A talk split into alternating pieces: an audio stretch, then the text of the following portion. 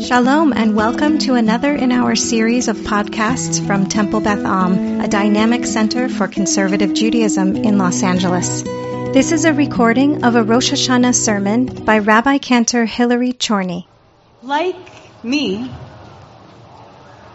Erica Keswin is fascinated with ritual.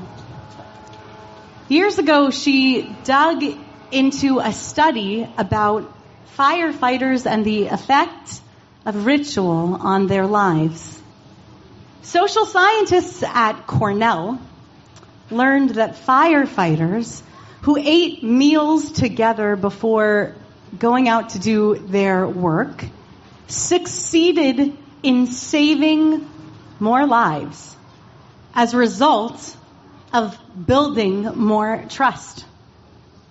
Keswin grew a leadership initiative, the Spaghetti Project, out of that study, through which she coaches teams of all types to build trust through ritual, often shared meals, like spaghetti, to be more effective in their work. Ritual, my theory goes. Ritual is routine elevated habit elevated. I've come to that theory after several years of studying the social sciences around ritual with first year Ziegler students as we dig into the pathways of spiritual growth. The most impactful teachers in my own work and in this field in general are Kursat Ozenc, who runs the Spiritual Design Lab at Stanford. How cool does that place sound? And Casper ter Kuile at the Harvard Divinity School. As we explored in our Beth Am Elul course on ritual, Ozenc's principles of ritual help us to narrow and narrow our definitions of the shape of ritual.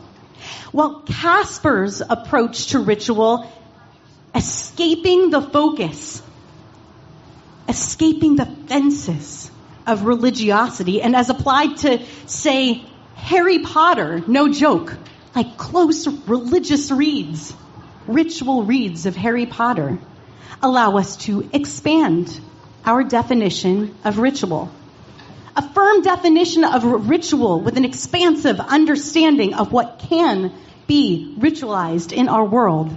That's the key to ritual magic shofar hits all the right notes. It is definitionally, categorically fitting to all the principles. It has a je ne sais quoi magical factor. It's done intentionally with the person tuned in to this being a special moment.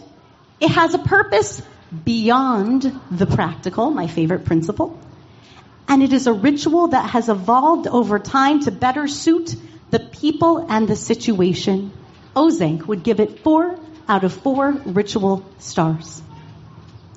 It's the second of those principles I'd like us to embrace more closely as I encourage us to burst forth beyond ritual into the realm of ritual innovation. Tika'u